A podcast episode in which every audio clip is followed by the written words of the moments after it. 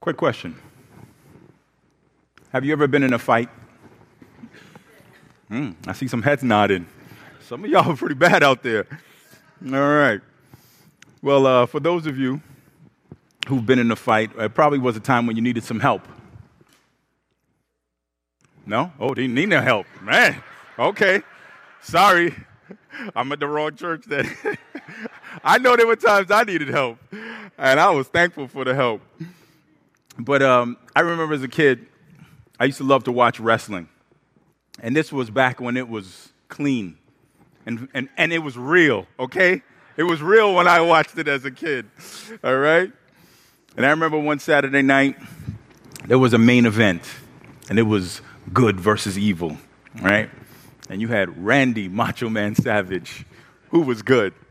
Don't, don't start saying no oh yes right now, all right? That's, that's for later. We'll, we'll do that later. So you had Randy Macho Man Savage, and he was facing off against the Honky Tonk Man. And this was the main event, all right? And um, of course, it's wrestling. So you see, there were times when Honky Tonk was, you know, giving, uh, you know, the Macho Man, he was giving him the business. You know what I mean? He was, he was getting hurt, you know? But then, but then, Macho Man, all of a sudden, started winning against the Honky Tonk Man, right? And just as he's winning, and just as he's about to seal the deal and pin Honky, Tonk Man to the match, to the, to the mat, the Heart Foundation came out of nowhere, you know, and they just ruined it. You know, Bret the Hitman Hart, Jim the Anvil Neidhart, you know, they enter the ring and they start beating on Macho Man. Oh, man. He didn't see it coming. He didn't see it coming. And they're, they're pummeling him, and he doesn't look like he has a shot in the dark, right? And now his wife Elizabeth, she's watching on in horror as her husband is just getting beat to, you know, to inches within his life. And she's feeling helpless. And then she steps off out of the camera view and leaves the arena. And everybody's wondering, Where, where's Lady Elizabeth? Where's she going? Right? And then you see her come back into the arena. And who does she have tagging behind her? Hulk Hogan. Ooh, oh, man. And now you already know it's about to be a turn of event. And you're like, oh, yes, here comes the Hulk. He's going to give it to him, right? And he gets in that ring and he, you know, takes a little bit of lashes, but he, he's that main driving force to turning this event all around. And by him focusing on fighting the honky tonk man and the Heart Foundation, Macho Man gets his strength back. And then all of a sudden, he, he's able to get back into the fight and seal the victory. Oh, it was uh, one of my favorite, favorite flashbacks as a kid.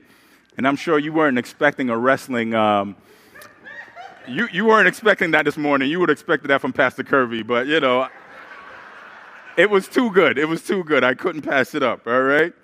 But it's because uh, life can be like that. Sometimes we're in the wrestling match, sometimes we're in a fight, and it seems like we're not going to make it out of this fight, right?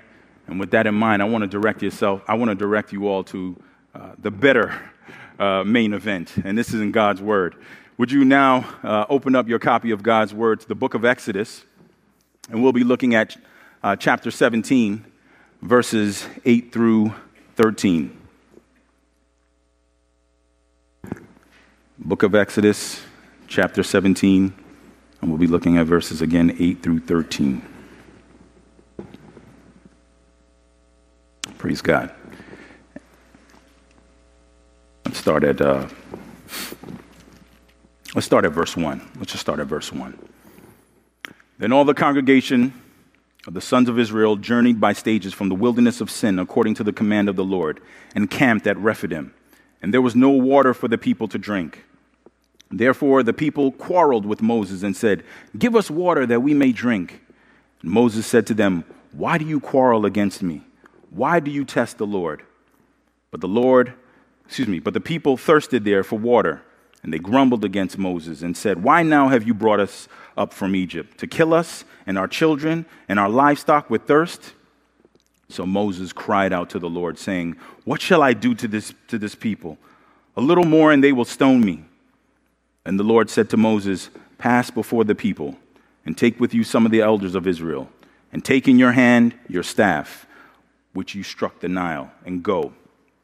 And behold, I will stand before you there on the rock at Horeb, and you shall strike the rock, and water will come out of it, that the people may drink. And Moses did so in the sight of the elders of Israel. And he named the place Massah and Meribah because of the quarrel of the sons of Israel, and because they tested the Lord, saying, Is the Lord among us or not? Verse 8 Then Amalek came and fought against Israel at Rephidim. So Moses said to Joshua, Choose men for us and go out, fight against Amalek. Tomorrow I will station myself on the top of the hill with the staff of God in my hand. And Joshua did as Moses told him and fought against Amalek. And Moses, Aaron, and Hur went up to the top of the hill. So it came about when Moses held his hand up that Israel prevailed. And when he let his hand down, Amalek prevailed. But Moses' hands were heavy. Then they took a stone and put it under him, and he sat on it. And Aaron and Hur supported his hands, one on one side and one on the other. Thus his hands were steady until the sun set. So Joshua overwhelmed Amalek and his people with the edge of the sword. Praise God. Would you join me in prayer? Father in heaven, we thank you that you are the rock. We thank you that you are our victor, and we thank you that you are Yahweh Nissi. You are our banner. And Lord, we are looking to you this day, as we should each and every day, because we recognize our utter dependence upon you. God, we are dependent upon you right now for ears to hear your word. We are dependent upon you right now for minds to understand your truth. God, we are dependent upon you right now for your power to walk according to these truths. Would you please grant us your grace in this hour? And will you continue to use a servant like me for your honor and for your glory? And we ask it all by faith in your precious Son's name. Amen. Amen. And so, in Exodus chapter 17, verses 8 through 13, this morning, by God's grace, we will examine two strategies to be victorious in your fight against evil. Just two strategies to be victorious in your fight against evil. Strategy number one admit you have weaknesses. And strategy number two, acknowledge your dependence upon God. All right, so let's uh, get a little context here. So here we see the children of Israel, and they are in their newfound freedom after being in bondage for over 400 years. And you would think that there would be a little bit more appreciation and thanksgiving to the Lord for having done so. Unfortunately, not. And in chapters 15 through 17, we see this constant, uh, unfortunately, uh, this constant case of grumbling against Moses, which was ultimately against the Lord. They grumbled against the Lord about having bitter water in the wilderness at Marah. The children of Israel grumbled against the Lord about wanting food in the wilderness of Sin. And they continued their grumbling even when they got to a camp at a place called Rephidim. Yet, in spite of all their grumbling, the Lord was very patient and He continued to provide for all of their needs. Amen. And so now we come to our text this morning, verse 8. Then Amalek came and fought against Israel at Rephidim. First of all, who were the Amalekites? And why did they want to fight against Israel? Well, commentaries identify this people group as nomads that lived in the southern uh, region of Palestine in the desert and in Genesis chapter 36, verse 12, we learn that they were descendants of Esau. As the scripture states, Esau's son Eliphaz also had a concubine named Timna, who bore him Amalek. So Amalek was Esau's grandson. And you recall the history of the tension between Jacob and Esau, right? That even while they were in their mother's womb, Rebekah, who was once barren, they were fighting even in there, right? And especially, they started to fight even after Jacob stole Esau's birthright. And just in case you're not familiar with that, your homework is to go home and to read Genesis 25 through 28, because I don't have the time to do that this morning. You know I need all the time I can get. All right? So now, remember, Amalek is the grandson of Esau, right? And one commentator picks up on this fact and argued that Grandpa Esau most of likely he had shared with his, grand, with his grandkids. He probably shared the story of how his birthright was stolen from him by his brother Jacob. And over time, that contributed to the hatred of the Amalekites against the Israelites and possibly served as a motive, a motive for their coming, against, coming out against Israel. One other commentator contends that their targeting, um, excuse me, that their coming out against Israel was, was also a way of them protecting their resources.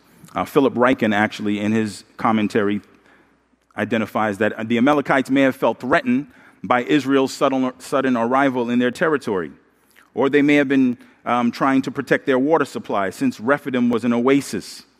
And the Amalekites must have been dismayed to watch so many people coming in with their animals, coming and drinking their water, right? So we don't really know for sure uh, what the motivation was for the Amalekites coming out against Israel, since Scripture doesn't inform us. But we do know that it was certainly unwarranted, as the Israelites were not looking for a fight. They were just passing through, right? But the Amalekites, they had it in their mind that day to want to pick a fight with Israel.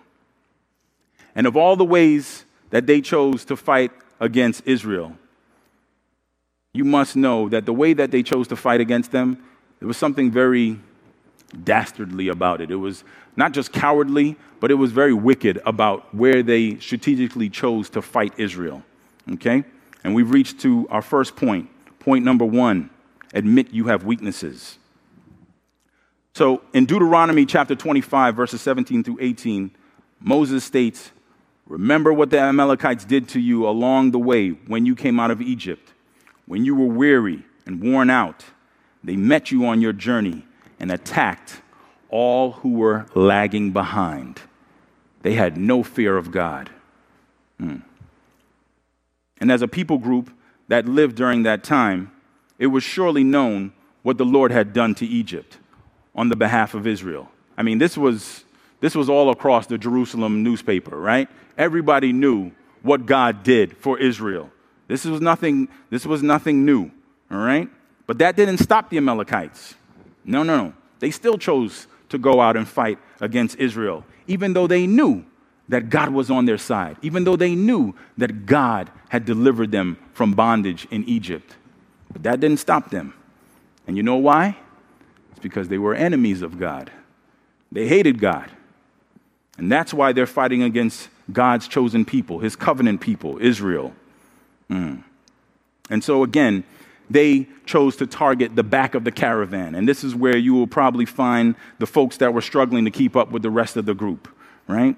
Um, some commentaries said that you would probably find those who were sick or those who were elderly, possibly even women and children. And you got to admit, that's pretty low. That's pretty low. The Amalekites didn't go face on with the men who were probably leading in front. No, they found the weakest, and then they went and they attacked them where they were most weak. And I just wanted to ask you for a quick moment have you ever felt weak? Have you ever felt like you were struggling to keep up? You were lagging behind. Have you ever felt like you were already down? And all of a sudden, you get this sneak attack move put right on you. You weren't expecting it.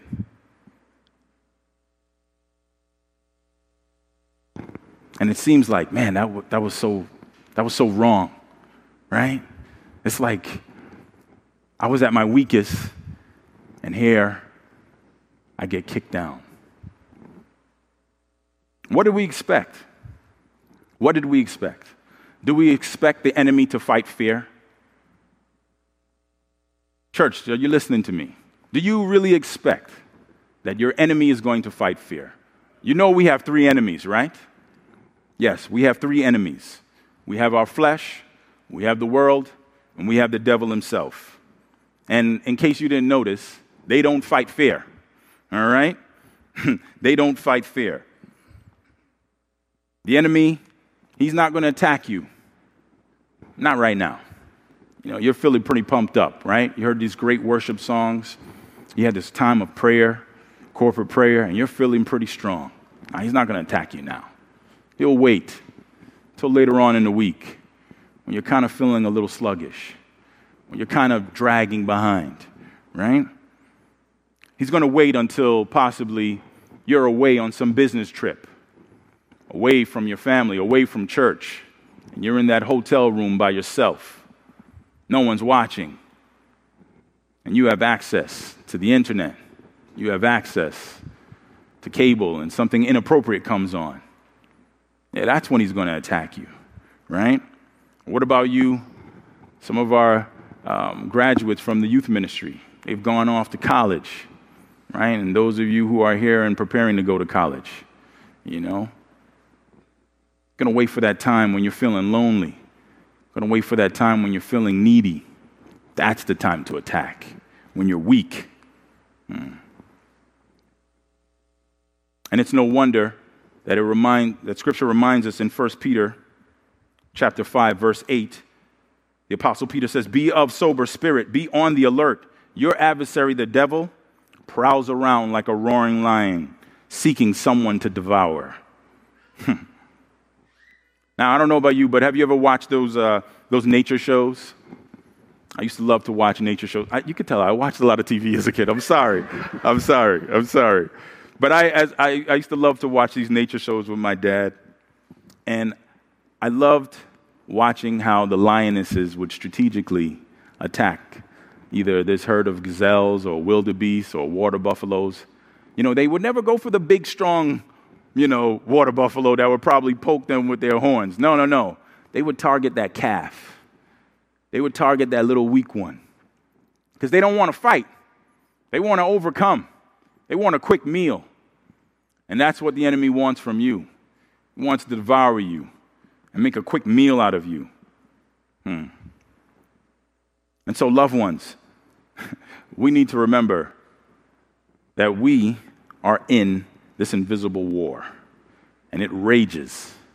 And we have to be on the alert. We have to be paying attention because we have enemies. And so, don't be foolish into thinking that you're big and bad enough on your own to win in the fight. You won't win. 2 Corinthians 12 9 teaches us that God's strength is made perfect in our weakness. That's how God has designed it. And scripture also tells us in Ephesians chapter 6, verse 10 finally be strong in the Lord and in the strength of his might. So we need the Lord's strength. And that is the only way that we can see our weaknesses. When we humble ourselves and recognize we have weaknesses, now we can cling on to the Lord for Him to be our strength. Amen? Amen. And so now we come to verse 9. So Moses said to Joshua, Choose men for us and go out, fight against Amalek. Tomorrow I will station myself on the top of the hill with the staff of God in my hand. So here, Moses is made aware of the attack, and he, like a good shepherd, and like a good leader, he springs into action with a plan to protect the people. He calls on his right hand man, Joshua. And now, this is the first time that Joshua is mentioned in Scripture. And his name originally meant deliverance or salvation. But Moses will actually rename him Yahshua, which means Yahweh delivers. And so, this is the same Joshua the same Joshua who was from the tribe of Ephraim, the same Joshua who was the son of Nun. This is the same one who was chosen to go out and to spy into the land with Caleb and the rest of the spies. And he, it was only Joshua and Caleb that came back with the positive report, right? They were trusting the Lord. And this is the same Joshua who would eventually lead the children of Israel into the promised land. But every leader has to start somewhere. And for Joshua, it started with him being a follower of Moses. And Moses was a good leader. He wasn't a perfect leader, but he was a good leader. And so, praise God, just as Joshua had a good leader to follow like Moses, Moses had a good assistant like Joshua. And then, actually, in, Exodus chapter 24, verse 13, we learn that Moses referred to Joshua as his assistant. So, what a great choice. And I just want to take a moment and pause right here for all of you ministry leaders and for all of you who are uh, serving here in the Lord's house. I know we can sometimes get so busy with the to do list. We could get so, you know, just tunnel vision and wanting to get our, our work done, and we want to do it with excellence, and we want to do it as unto the Lord. And that's great. But take time to notice those Joshuas who are around you. Take time to be training up someone who's going to take that ministry away, you know, eventually from your hands and carry the baton and keep it going. Amen? Amen. And so Moses had a great choice in choosing Joshua. And what is his assignment for Joshua? Again, we see it in the text. Moses says to Joshua, Choose men for us and go out, and fight against Amalek. Wow. Now, this must have been a difficult task for Joshua because it's not like Israel had a history of being fighters, right? Not like the Amalekites. They knew how to fight. Israel, they didn't know how to fight. They were in bondage. They just knew how to be slaves. So they didn't know how to fight. And so now we've come to our second point acknowledge your dependence upon God. Now, notice that although Moses instructed Joshua to choose men to go out and fight, Moses knew he was too old to go and fight along, alongside Joshua. But that doesn't mean that Moses wasn't in the fight. No, he knew that he had a different kind of fight and that he needed to tend to that. But he knew that he was going to need Joshua and some good men to go out and fight on the field. And so here, Moses rightly concluded that he was going to, that his fight was to go to the top of the hill and that he was to take the staff of God with him in his hand. Now, how did he, how did he come to this conclusion? Well, it's because he was obviously firsthand, he was able to see how the Lord delivered Israel in many situations against Egypt by him trusting in the Lord with the staff of God in his hand. Remember that Moses used the staff of God to bring the plagues of hail and locusts upon Egypt. It was the same staff that he used to cause the Red Sea to part and to bring water from the rock when the people were complaining about having no water. And so Moses was confident that the Lord would demonstrate his power once again to deliver Israel. Moses wasn't trusting in the staff itself like it was some sort of four leaf clover or it was some sort of lucky pair of socks on game day. No, no, no. Moses was ultimately trusting in the Lord, and he knew that his deliverance would have to come from the Lord. And I just want to pause for another moment here. Now, we know that this is the old covenant and that Israel is not the church and that the church is not Israel. But what can we learn from this? Well, we can learn from this that if you are in Christ, loved ones, whether you like it or not, you are in a fight. You are in a fight. You have been enlisted in the Lord's army. You are one of his soldiers. And in your process of becoming more like Christ, in which we know is sanctification, it's going to take some effort. It's going to take some action on your behalf you have to be involved in the fight. You don't think I'm, I'm telling you the truth? Look at Scripture. That is the truth. Colossians 3 2. Set your mind on the things above, not on the things that are on the earth. Verse 8 says, But now you also put them all aside anger, wrath, malice, slander, and abusive speech from your mouth. Hmm. Hebrews 12:14 says, "Pursue peace with all men, and the sanctification without which no one will see the Lord." And so, loved ones, we have to be intentional. We have to cooperate with God's Holy Spirit and be taking action and be intentional in our pursuing of holiness, in our fighting against sin, in our fighting against evil in this world. We have to be engaged. This is not on autopilot. But just in case you get too confident in your own abilities, remember Philippians 2:12 through 13 says, "So then, my beloved, just as you have always obeyed, not as in my presence only, but now much more in my absence, work out your salvation with fear and trembling." Listen to verse 13. For it is God who is at work in you, both to will and to work for his good pleasure. Praise God. We are not in this fight alone, loved ones but we do need to be engaged in the fight. And praise God that the Lord is in the fight with us. The Lord is fighting alongside with us in this holy war, and we need Him. And so there is going to be some action that you need to take upon yourselves, right? We need to be seeking God's word daily, right? God's word is just not going to be automatically downloaded into our mind like we're in the matrix or something. You know what I'm saying?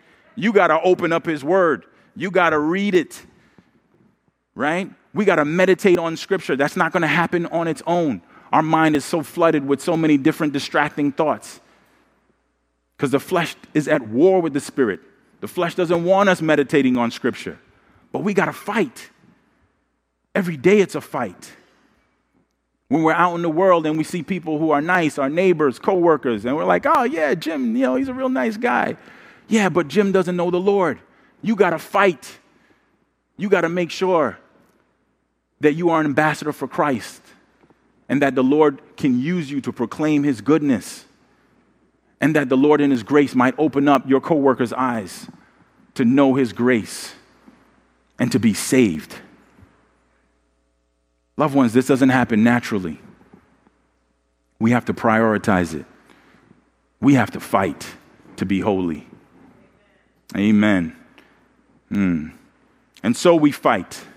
And so we fight. And so let's go to verse 10. And Joshua did as Moses told him and fought against Amalek. And Moses, Aaron, and Hur went up to the top of the hill. So here we see Joshua, this man of God. He obeyed Moses' request. No grumbling, no complaining, no questioning, just obedience. And what a breath of fresh air Joshua must have been for Moses, especially after dealing with all the grumbling and complaining that he was getting from everyone else. Praise God for his example. And I just want to quickly share sometimes as we are in ministry and leadership, sometimes you could feel a little lonely. And you need to make sure that you have some people that are on the front lines with you. You need to make sure that you have some people in the fight with you, right? Moses had Joshua. And praise God, he had Joshua. But then he also had Aaron and Hur to come alongside him. What an example. What an example. And so Moses not only had his brother Aaron, he also had Hur. And some of you may not be familiar with Hur. And so I just want to share uh, commentary talks about uh, Josephus identifies Hur as the husband of Miriam. And because of the prominence given to Hur, as an, ap- excuse me, as an appellate judge over the people in Moses' absence in Exodus chapter 24, verse 14, it would seem that Hur was one of the chief elders of the nation of Israel. All right? And so, loved ones, Moses had Joshua, he had Aaron and Hur, and Joshua is fighting against the Amalekites with the men that he chose, and he's got Aaron and Hur right alongside him fighting on the top of the hill? Who do you have fighting alongside with you? Do you have someone? If not, it's time to start recruiting. It's time to start recruiting. All right? All right. Verse 11. So it came about when Moses held his hand up that Israel prevailed. And when he let his hand down, Amalek prevailed. And so now, this verse it has some differences of opinions when it comes to commentators and theologians. Some commentaries refer to this as uh, an example of prayer. And obviously, you know, we can understand how this is an example of prayer, right? Because in this particular case, by Moses lowering his hands, it would serve as an example or as a symbol of him ceasing to pray and thus ceasing to depend upon God for help. And we get this from Psalm 63, verse 4, as it states So I will bless you as long as I live. I will lift up my hands in your name. And 1 Timothy chapter 2 verse 8 gives us even more vivid picture. Therefore I want the men in every place to pray, lifting up holy hands without anger and dispute. So we can see how this connection is made as we have scriptural evidence that, was, that this was known as a posture of prayer. And I think that the lesson that we need to take from this in our invisible fight, in this spiritual warfare that we are in. We cannot let our hands down. We cannot let our hands down. We are in a fight, right? You're going to keep hearing me say that because sometimes I know, like you, myself, I forget that I'm in a fight. And so I have to keep reminding myself that right now, someone needs you, someone needs me to keep our hands lifted in prayer on their behalf. Someone needs us to intercede on their behalf. There's a pastor right now.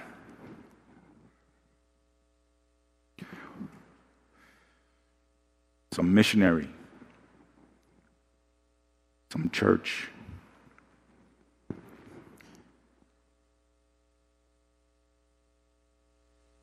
You heard Pastor Plumley praying for the church in Nigeria. They're in a physical fight right now. Afghanistan, they're in a physical fight right now. China, physical fight. And there's so many places where persecution is real and it is physical. And here in America, we can sometimes be a little sleep at the switch because the, the battle it's not raging in front of our face like we, like, like we can see in those persecuted areas. And so we think, I could take my helmet off. I could take off my breastplate. I could set along, I could set my shield here to the side. No, sir. No, sir.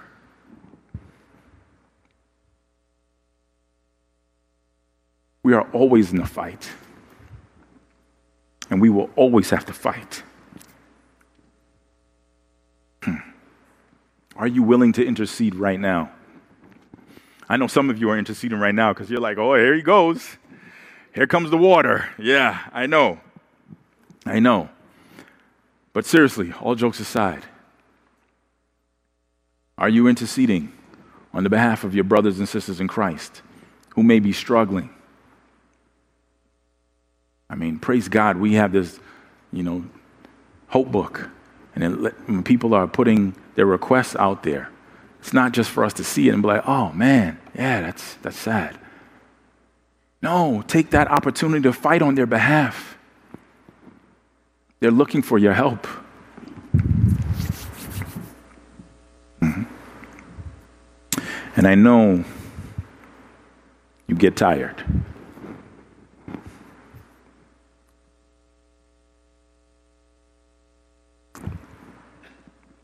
We all get tired. Hmm. And sometimes we just want to let our hands down. But I just want to remind you, loved ones, that even when you let your hands down, over 2,000 years ago, praise God for Jesus Christ, for he came into this world and he never let his hands down.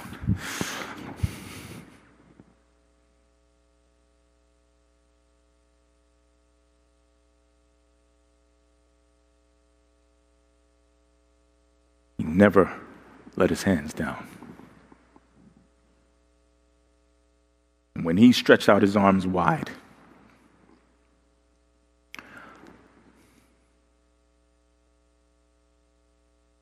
he didn't have Aaron and Hur to be alongside him.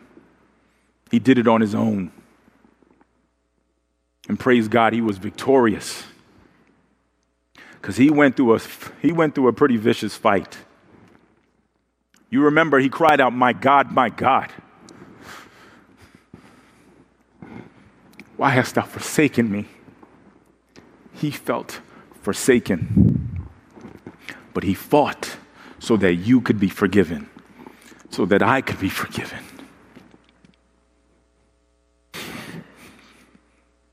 Praise God. Jesus Christ won the battle. So even when we fail, even when our hands drop, we can look to Christ. And we must look to Christ. For he is Yeshua, the Lord that saves. Mm. And praise God, he finished his work. He finished his battle. Because remember, what else did he cry out in victory? It is finished. He won the battle. Hmm. You and I couldn't win that battle, but He is our victor. And He defeated sin and death. And that is the only way. It's only through the death, the burial, and the resurrection of Jesus Christ that we see victory. Amen? Amen. And so, we see here Moses. He let his hand down. And Israel, excuse me, and Amalek prevailed. Verse 12. But Moses' hands were heavy. So they so as Moses' hands got heavy, it says in the text that they took a stone, this is Aaron and Hur, and they put it under him. And he sat on it. And Aaron and Hur supported his hands, one on one side and one on the other. Thus his hands were steady until the sun set. Mm, praise God. And so here Moses, he was humble enough to accept this godly counsel from Aaron and Hur. You know, Moses was a he was a humble man. Scripture tells us that he was humble. And he actually wrote that in the scripture. So you got to wonder, Moses, were you truly humble? You put it in there, baby. I mean, come on, man. You know, if you humble, you ain't supposed to tell anybody you're humble. You know, nah, nah, nah, nah. You know, he, uh, he, Moses was a humble man, and he accepted this counsel. He accepted this wise recommendation from Aaron and Hur. and they, and Aaron and Hur, they're watching the fight, right? They're all watching the fight. They got this is pay per view. They're seeing it happen right before their eyes. So they're actually assessing what's happening because they realize, Moses, every time your hand drops, Amalek starts winning. But when your hand is up, we start winning. And I just want to ask you real quick, loved ones, are you assessing how you're doing in your fight against sin? Are you paying attention? Are you actually winning? Are you paying attention? Because Moses and Aaron and Hur, they were paying attention to what's happening. And they recognize we can't let Moses' hands go down. We can't let his hands go down. And so they bring a seat for Moses because Moses is standing throughout the entire battle. But he got tired. And so Aaron and Hur brought the rock for him to sit on. And furthermore, they came alongside him. Oh, I love this picture. I love this. Because this is just this is just a picture, right? Of not only the wisdom of godly counsel, but two heads are better than one. Man, this picture, we got three heads. How sweet is that? Moses was not in the battle alone, right? Oh, praise God. Proverbs 24, verse 6, it states, For by wise guidance you will wage war, and in an abundance of counselors there is victory. Mm.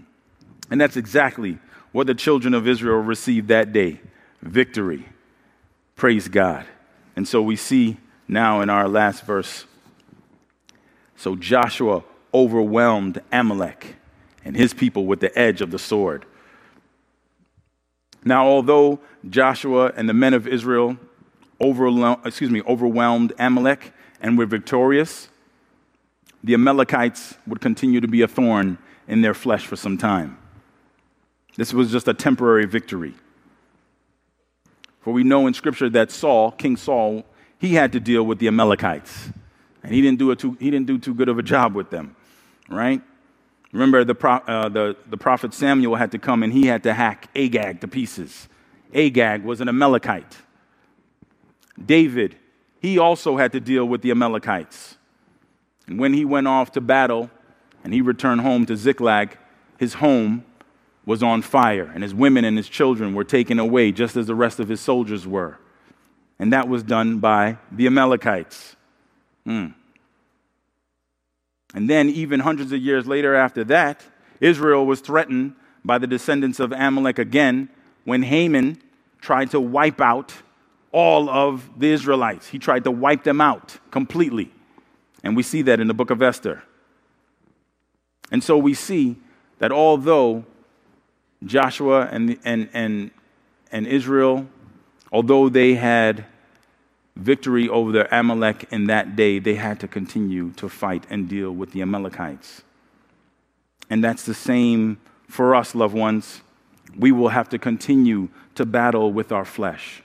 We will have to continue to battle against the world. We will have to continue to battle against the devil.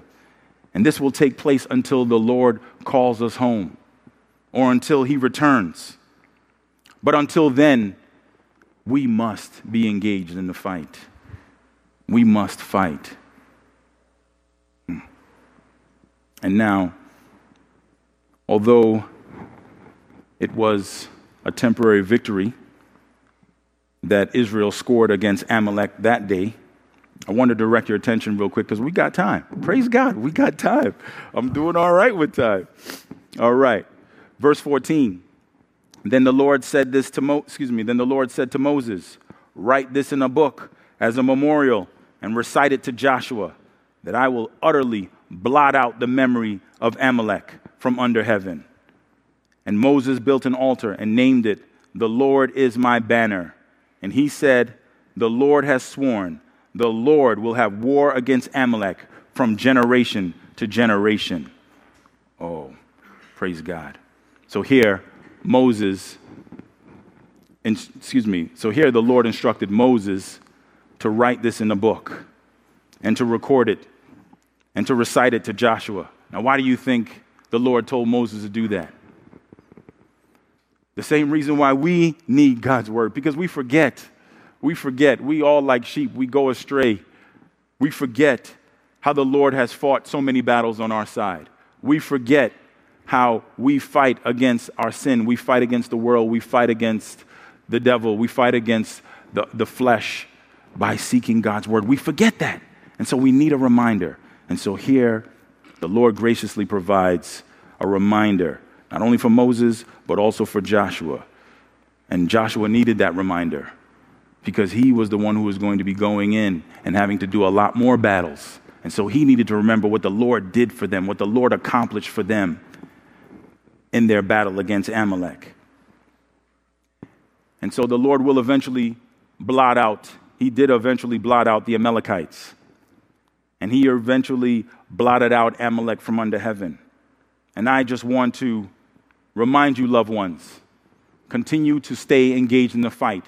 Because in Revelation chapter 20, it teaches us that after Satan is released, after being bound for a thousand years, he too and all other enemies of God will finally be blotted out under heaven. We will finally have permanent victory. And it's because of Jesus Christ. He is the victor. Amen? And so hang in there. Hang in there. Be faithful to study God's word. Be faithful to meditate on his word. Be faithful to intercede on the behalf of the church, to be, intercede on the behalf of those who yet do not know the Lord. Keep fighting. Don't give up.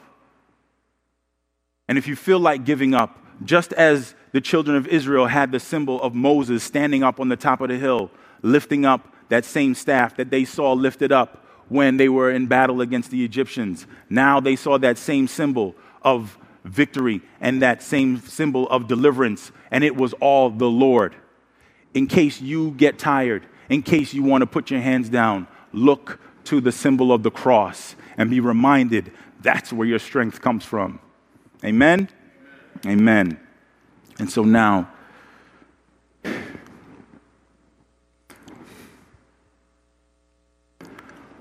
this message has been mostly for those who are believers.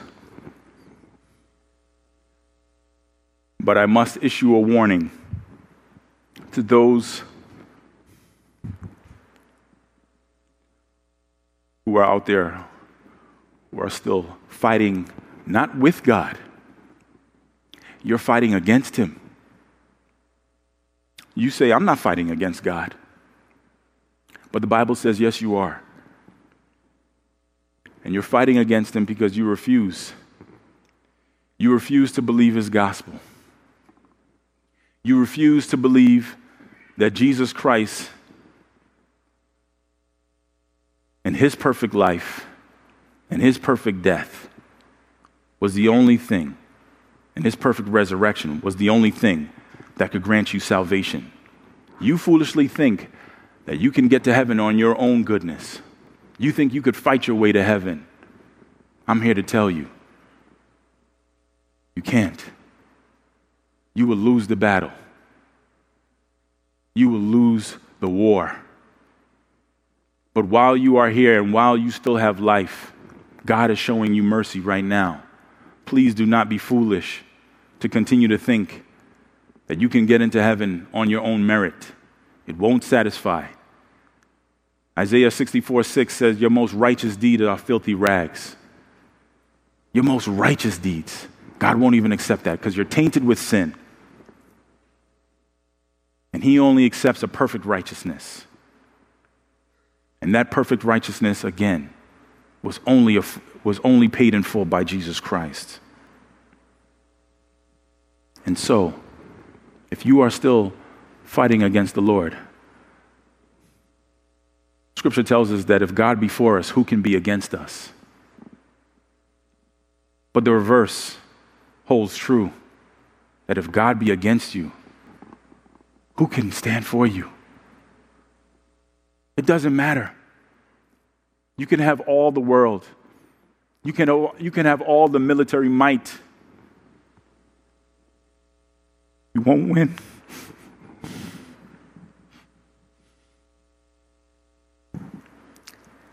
So now, now is the time. Now is the day to repent. Put your arms down. Stop fighting against the one who has made you. Surrender to him. And just as his son's arms were opened wide on that cross, that's a demonstration of his love. He will embrace you. He will show you unspeakable love unconditional love, but you must come to him on the king's terms. You must come to the victor on his terms. Would you do that today? Today could be a new day for you. Today could be a new fight for you. You may have been formerly an enemy of God, but now, by hearing Him calling your name, Him calling you to repentance, Him calling you to trust in His Son, now you can fight with the Lord, and He will be on your side. And I just want to invite you that if you, if you have any questions about this, please come and talk to me about it after the service. Or find some other saint that you can talk to about your fight and how you can surrender to the one who has already fought and won the battle. Hmm. Let's go before the Lord. Father in heaven, thank you for Jesus Christ. Oh, thank you so much for your precious Son, whom you did not spare, but you sent him into this world. And he, he fought the battle. He took upon your very wrath upon his body on the cross and thank you so much that he, he cried out that victory cry It is finished. Oh Lord, help us to remember that. For those who are in Christ, help us to remember that our battle was won already because of what Christ has done. And may that strengthen us. And may you use that to empower us to continue to go out into this world, to keep fighting, to keep engaging in the battle and to be looking upon you and depending upon you for our ultimate victory. We need you. And God, for those who have stony hearts and are still fighting against you, God, please, we pray that you might use this message to break that stony heart and grant them a heart of flesh. That though they were formerly your enemy, now they are your friend. But it's all you, God. Please continue to fight as only you can. We look to you. God, we love you and we thank you.